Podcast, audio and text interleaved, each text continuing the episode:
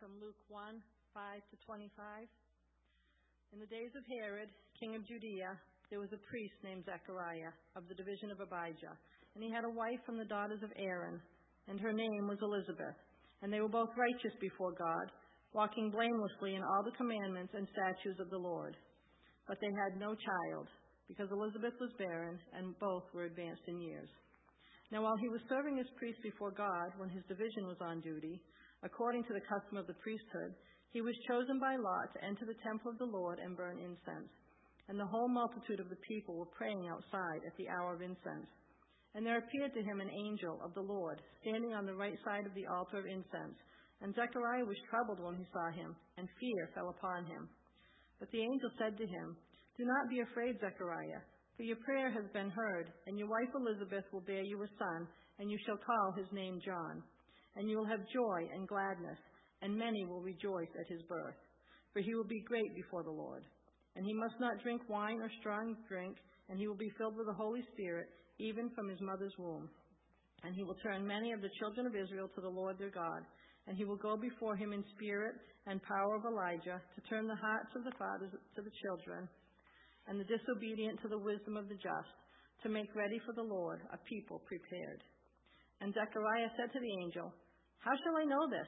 For I am an old man, and my wife is advanced in years. And the angel answered him, I am Gabriel. I stand in the presence of God, and I was sent to speak to you and to bring you this good news. And behold, you will be silent and unable to speak until the day that these things take place, because you did not believe my words, which will be fulfilled in their time. And the people were waiting for Zechariah, and they were wondering at his, excuse me, at his delay in the temple. And when he came out, he was unable to speak to them and they had realized that he had seen a vision in the temple, and he kept making signs to them and remained mute. And when his time of service was ended, he went to his home. After these days, his wife Elizabeth conceived, and for five months she kept herself hidden, saying, Thus the Lord has done for me in the days when he looked on me to take away my reproach among people.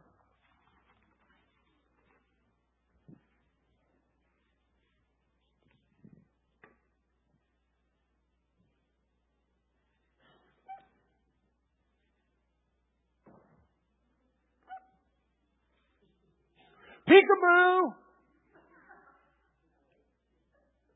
Now, it's not as much fun when I play it with adults as when we play with kids.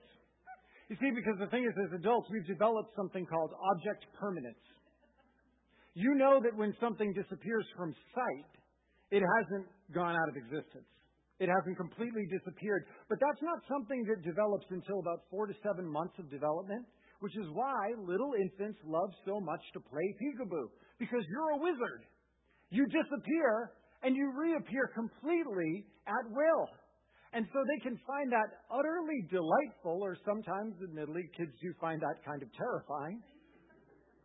But the fact is, in general, little kids enjoy the game of peekaboo. Because you've disappeared and you're hidden, you're gone completely, and then you reappear.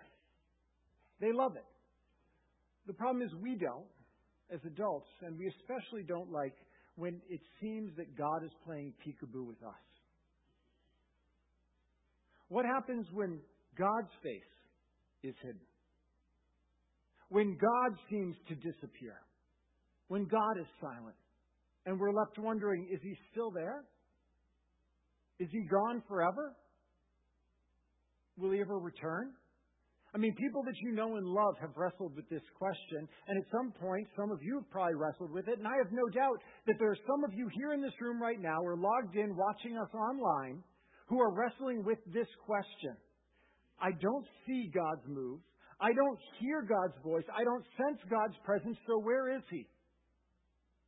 Is He gone forever? And some might even be at the point of asking, so was He really real to begin with? Why is God silent? And friends, the good news. The good news is that the Christmas story opens asking this same question. Why is God silent? This Sunday is the first Sunday of Advent as we celebrate with the lighting of the Advent candle. Advent comes from the Latin word adventus, which means coming, because, friends, something is coming. Something is coming and we want to prepare ourselves for it. We want to, we want to be waiting and preparing ourselves so it doesn't pass us by, so that we receive the full promise of what's coming. And so the Advent season is a season of preparation. We prepare ourselves and we wait together. We wait together and become more and more attentive to the celebration that's coming on Christmas, where we remember Christ's first coming, but more than that, it reminds us to wait for Him and His second coming, when He returns and He makes all things new. So this is a season of waiting and of preparation and of attention. But, friends, what happens when in your life you've been waiting and you've been expecting and you've been hoping for a long time for anything. And all you have is silence. All you have is silence. Maybe the waiting's gone on far longer than you expected. Maybe you've been calling out, you've been looking for a response, but none's been offered. You've been waiting for a miracle and no miracle has appeared. You've sought his face, but he's remained hidden. And infants might like peekaboo, but we don't. Where is God? How do we understand the silence of God? In Luke's gospel, the Christmas story begins where I'm sure some of you here today are beginning in silence and barrenness. Luke 1, which Connie read for us this morning, we're introduced to Zechariah and his pre, pre, uh, Zechariah the priest and his wife Elizabeth. And verses 6 and 7 say, They were both righteous before God, walking blamelessly in all the commandments and statutes of the Lord. But they had no child, because Elizabeth was barren, and both were advanced in years. Now, notice here, Zechariah and Elizabeth are described as righteous people. Now, they're not perfect, they're not sinless, but they're earnestly trusting in the Lord and seeking Him. Today, we might call them good church people. You know, we'd probably say that these are the type of people that we celebrate. You know, they're doing all the right things. They're devout. They trust the Lord. The problem is the text also says that they were barren. Elizabeth is childless, unable to conceive, and despite prayers and pain and patience, despite wailing and weeping and waiting, despite the fact they're doing all the right things, they're righteous before God, walking blamelessly, God is silent. There's no baby. And maybe you are here feeling like Zechariah and Elizabeth. Maybe you're here today facing disappointment with God. You feel like you've done all the right things. You've obeyed to the best of your ability. You've prayed all the right words. You've believed all the right things. But silence and emptiness is all you have to show with it. Whether it's spiritual, emotional, relational, or literal barrenness, you know exactly what Zechariah and Elizabeth were experiencing frustration, tears, anger, hopes unrealized, prayers unanswered. Why is God silent? Why does he hide his face? You know, the first thing that we need to note here is that Zechariah and Elizabeth's story makes clear that bad things do happen to good people. Friends, bad things do happen to good people.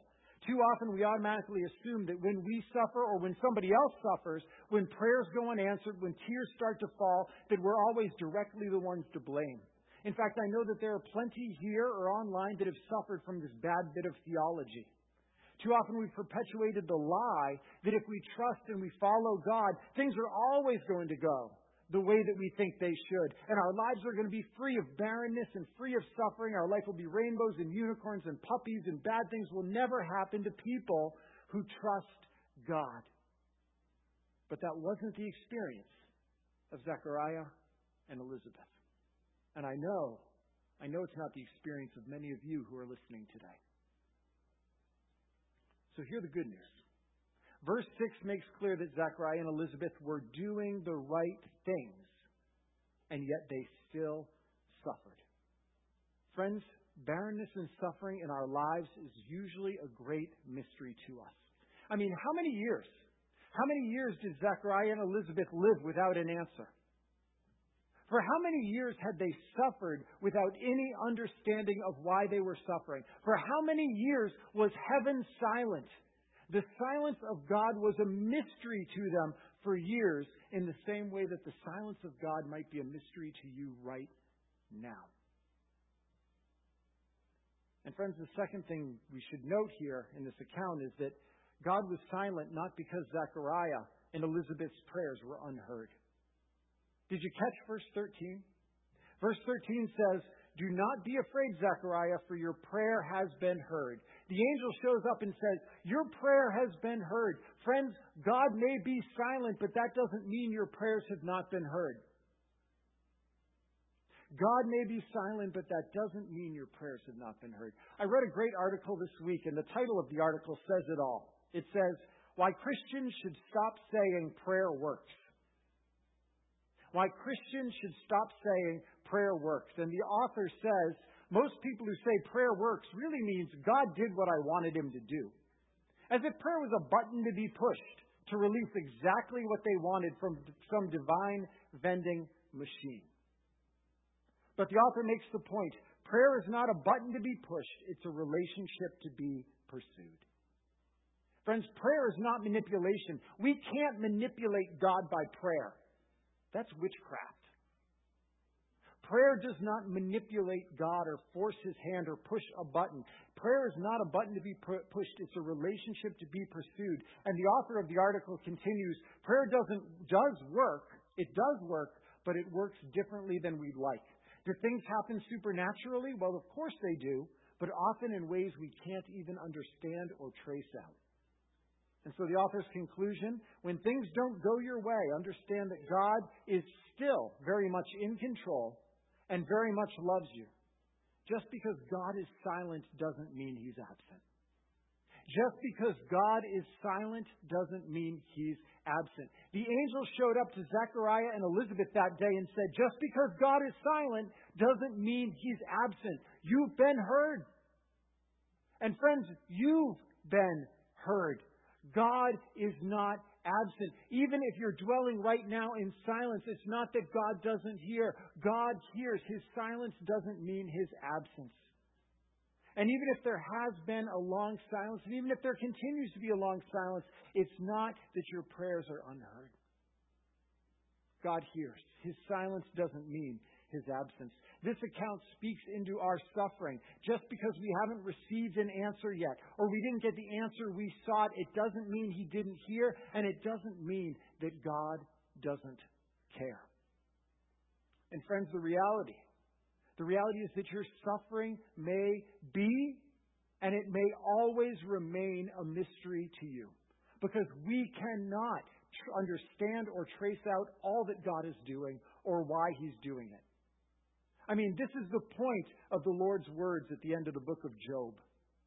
Job shows up and he, and he speaks words, and the point is, we can't wrap our minds around the governance of this world. We myopically focus on us and our suffering and our need and our loss and our prayers. But friends, we're part of a larger interconnected story that God is unfolding. His purposes include us, but they're not exclusively for us. But His purposes, all of them are good. And the question is, can we trust Him? Will we trust Him? For years, Zechariah and Elizabeth did not understand God's silence, and their suffering, that they didn't understand that their suffering and the silence was actually part of God's plan to bring salvation to the entire world. But they didn't know that. For years they suffered without, with silence and without answer, not knowing that their suffering was part of God's larger plan to bring about salvation, to send His Son. And their child was going to be the precursor of the Son of God coming to save all of the world. But did they know that their suffering was part of God's plan? No. They suffered for years in silence. Friends, we can't comprehend all that God's doing, but can we trust a silent God and can we trust that his purposes are good? That was Job's challenge in the book of Job. When God becomes silent, when all the blessings are gone, when his face is hidden, and when answers don't come, will you curse him and die, Job? Or will you trust his goodness and the love of a silent God whose ways you can't understand? And Job declared in Job 13, verse 15, Though he slay me, I will hope in him. Though he slay me, I will hope in him. And friends, will we choose to do the same? Even if the silence continues longer than expected, even if the answers never come to us, even if the barrenness never ends, will you choose to cling to the goodness of His inscrutable plans? Will you choose to believe that He is not absent? When darkness hides His lovely face, I rest on His unchanging grace in every high and stormy vale. My anchor holds within the veil. Will you cling to the God whose face is hidden and trust that he hears and that he cares and that he loves, even when his face is hidden and his voice is silent. Now, in this particular account, God's purposes are revealed. They were revealed to Zechariah and Elizabeth. And I want to note that God's purposes were revealed to Zechariah in a time of worship. Friends, they were revealed in a time of worship. As a priest, Zechariah served in the temple for two one week periods each year, and he was one of approximately 18,000 priests. And a priest only officiated at the sacrifice once in his life, having been selected by lot. So here's Zechariah. He's been selected for this once in a lifetime chance to bring, to burn the evening incense. And what happens while he's doing it? God shows up. Friends, what did you expect when you showed up at our worship gathering this morning? Did you expect to meet God? To hear from Him? To have your life turned upside down? Because that's what happened to Zechariah. But again, Zechariah, like us, didn't expect it. He didn't expect it. But, friends, can I just point out how important worship is during times of silence and suffering? Zechariah heard God's voice in the gathered people of God as they worshiped. Zechariah heard God's break the silence. He heard God break the silence and God's voice speak during worship. Because, friends, in gathered worship with His people, we best set ourselves up to hear God. You see, when we come together and worship, especially in times when it seems like God is silent to us and when we're suffering, we hear words that may not feel true to us at that time, but they are true. We may sing words that feel empty, but in their singing, it reinforces the substance and the reality of those words. We gather with those who sing and speak and pray all around us as if it really is true, and they really believe it, and their belief encourages us to believe when we're barely holding on. We are buoyed by the faith of our brothers and our sisters. We're carried along by their prayers. We're convicted by their conviction, and we're comforted by their presence. Friends, if God seems silent to you, the best place to seek Him is not alone on some solo quest out in nature or not some deep quest into yourself. When God seems silent, the best place to seek Him and listen for His voice is amongst His gathered people. There is no guarantee you'll hear from him. But, friends, the Lord has promised to be among his people. And throughout history, God has revealed himself to and through his people. So, in silence, seek the Lord in worship. We find Zechariah hears from the Lord as his people gather to worship. And, friends, the good news is that the Lord speaks to Zechariah and he speaks and he's breaking the silence not only that Zechariah and Elizabeth have experienced, he's breaking the silence that all of Israel has experienced. Listen again to what the angel said to Zechariah, starting in verse 13. Don't be afraid, Zechariah. Your prayer has been heard. Your wife Elizabeth will bear you a son, and you shall call his name John. And then skipping down to verse 16. And he will turn many of the children of Israel to the Lord their God he will go before them in the spirit and power of Elijah to turn the hearts of the fathers to the children and the disobedient to the wisdom of the just, to make ready for the Lord a people prepared. Friends, the silence that opens the Christmas story is not just silence that was experienced by Zechariah and Elizabeth. It's not just their personal silence that they're experiencing. All of Israel was experiencing silence from God. The angel Gabriel shows up, and what does he do? He quotes the prophet Micah. He quotes the prophet Micah to Zechariah, And he says, the prophecy of Micah is about to be fulfilled in your son, Zechariah. Friends, Micah was the final book in the Old Testament, and his prophecy was about 430 BC. However, after the prophecy of Micah in 430 BC, there's what's commonly referred to as 400 years of silence. Between the close of the Old Testament and the start of the New Testament were about 400 years. And friends, we have no recorded record of the Lord speaking to his people for 400 years. For 400 years there was silence. And how do you think the Lord's people responded to that? They were left wondering, why is God silent? Does he hear our prayers? Is he still there? Has he abandoned us forever? Will he ever return? Friends, it's not only individuals who've experienced the silence of God. In fact, throughout Scripture, we find that there were many periods of time when God appeared silent to his people. We just studied the book of Exodus.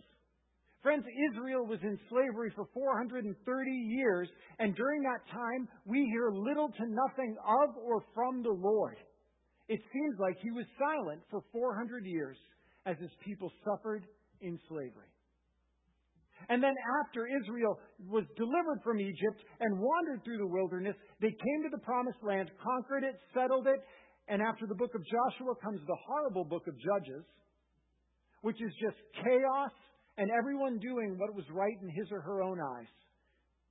And following that time of chaos, we read a new era begin. And 1 Samuel chapter 3 verse 1 says, The word of the Lord was rare in those days.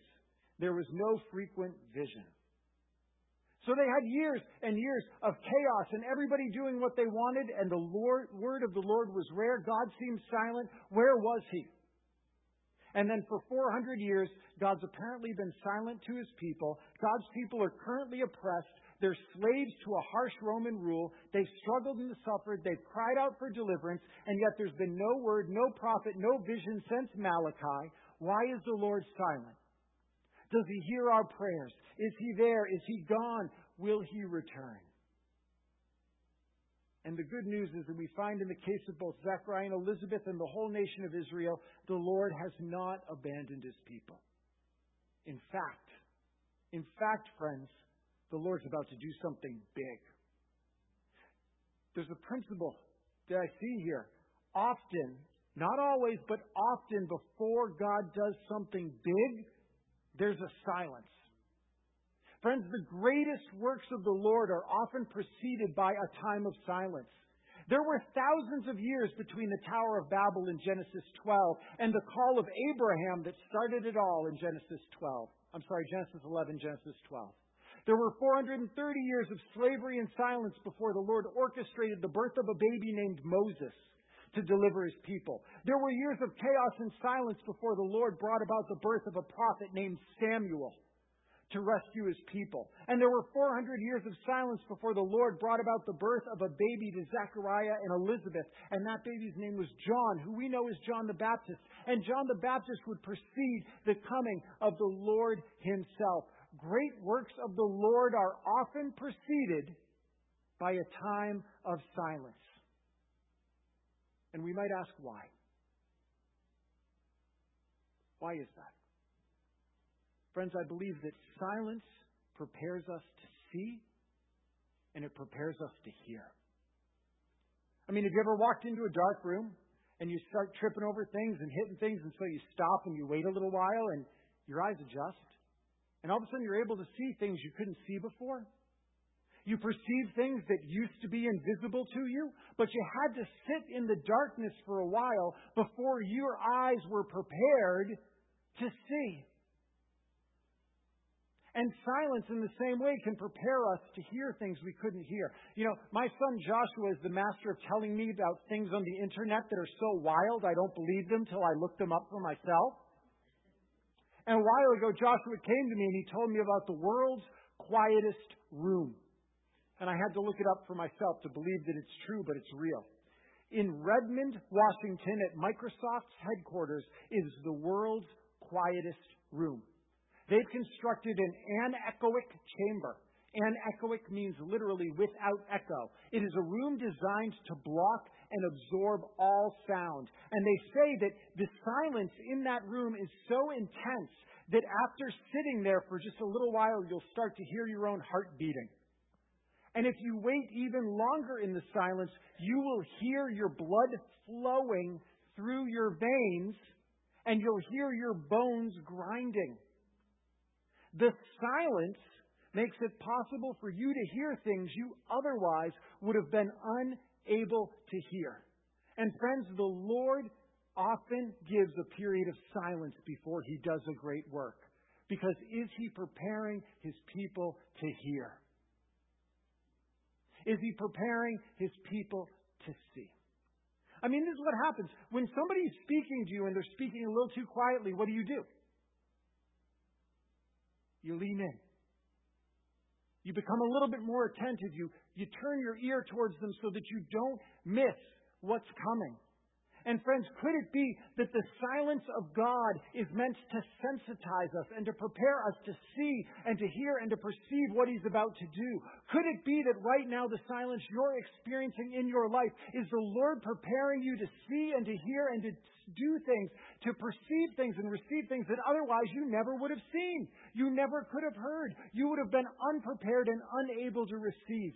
Could it be that the, the Lord is inviting you in the silence to lean in so that you don't miss the great thing that he's about to do. I mean, I was thinking about this, and I thought about the 11th chapter of John's Gospel and the story of Lazarus.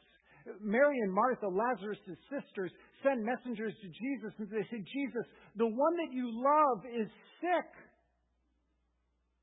And what does Jesus do? Nothing. He's silent. And for two more days, he stays exactly where he is. He doesn't act. He doesn't speak words of healing. He doesn't show up, and Lazarus dies. And Lazarus' sisters, Mary and Martha, what they done? They prayed. They sent messengers to God, just like we do. And what happened? God was silent. Why? Because, friends, God was preparing those people for an even greater miracle. If Jesus had shown up and answered those prayers and just healed Lazarus, the people would have seen a great miracle because they would have seen a sick Lazarus healed. But instead, God was silent. Everybody started to lean in and listen a little bit more intently and look a little bit more intensely. And then God showed up and gave an even greater miracle. He didn't heal a sick Lazarus, He raised a dead Lazarus. Friends, could it be that the time of silence that you're experiencing in your life is God inviting you to lean in and to pay attention because He's about to do something even greater? And He wants to make sure that you don't miss it. He wants to prepare you to see it and to receive it. It's not that He hasn't heard your prayers. It's not that He doesn't love you. It's not that He's abandoned you. He's inviting you and I to lean in so that we can perceive and receive something greater? Could it be that the silence that you and I are experiencing in our lives is an invitation to lean into God? To look more intensely, to listen more intensely to the silence, and to look more earnestly into the darkness, to cling more stubbornly to the hope that the Lord is about to do something great. Friends, could it be that the silence that you're experiencing right now doesn't indicate the Lord's absence, but it uh, indicates the Lord's activity? Friends, this is the gospel, the hope of Christmas.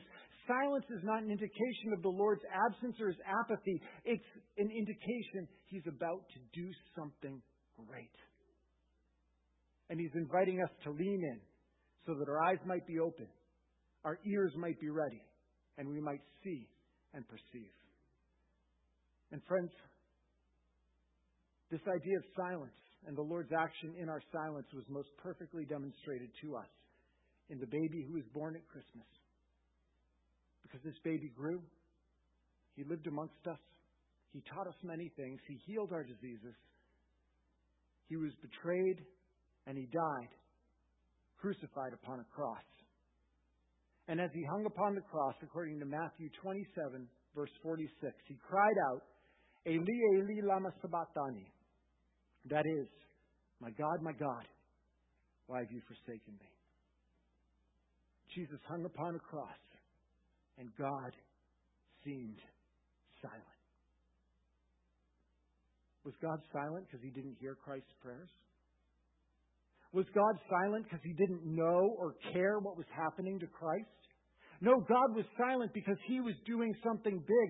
God's silence didn't indicate his absence or his apathy. It indicated his activity because at the moment that Christ was dying upon the cross, sin was being destroyed. The penalty was being paid.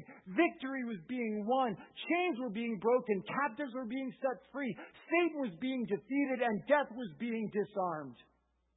The silence didn't indicate the Lord's absence or apathy, but his activity. His silence was because he was about to do something incredible, and he was inviting us all to lean in, to open our eyes that we might see it, open our ears that we might hear it, and to perceive and to receive it. And three days later, friends, Christ was laid in a grave, and in that grave, he was silent, and he was still.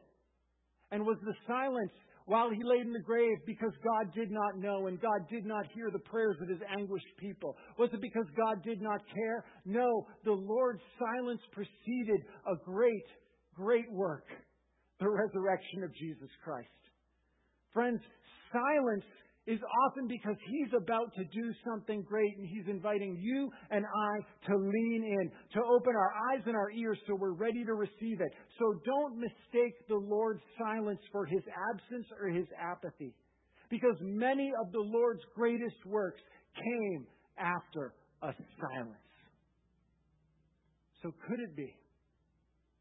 Could it be that the silence you are experiencing in your life right now is an invitation to lean in, to listen and to look so that you're ready to perceive and receive. Because the Lord's saying, I'm about to do something great, and I don't want you to miss it. And friends, there's one final note about silence. I just want you to note at the end of the story what does Zechariah do? He does what you and I do. He scoffs and he doubts. He challenges an angel. We would have done the same. And so what happens? God silences him. And friends, I don't think God silenced Zechariah as a punishment. I think God silenced Zechariah as a mercy to him. I think it was a protection for Zechariah because, friends, Zechariah was ready to talk himself out of believing and trusting the Lord. That's impossible. And we do the same thing, don't we? We'll talk ourselves out of believing and trusting God. And, and God silenced him to prevent him from talking himself into a corner or from straying further into unbelief. I think God said, just shut your mouth and be silent. Listen. Listen so you don't miss it, Zechariah. And friends, maybe God's saying the same thing to some of us here today. Just be silent.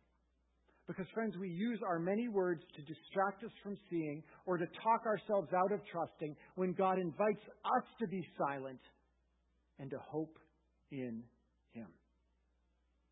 So, even if the Lord seems silent, He invites, be silent. You be silent and hope in me. And, friends, that's the invitation of this passage. It's the invitation of Christmas. It's the invitation of Christ. Be silent and hope in me.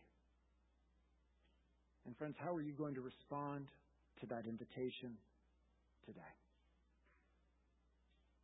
Let's pray. God of hope, we come as a people in need of hope. We come as a people in need of you. We come as a people who need your voice. We need to hear. We need to see. So help us to lean in and to hope and to believe that you are the God of silence. And that the silence right now that we're experiencing, against which we struggle and in which we wrestle, is preparing us because you're about to do a great thing. So, Christ, do a great thing in and through us, we pray. In Jesus' name, amen. In closing, please stand with us.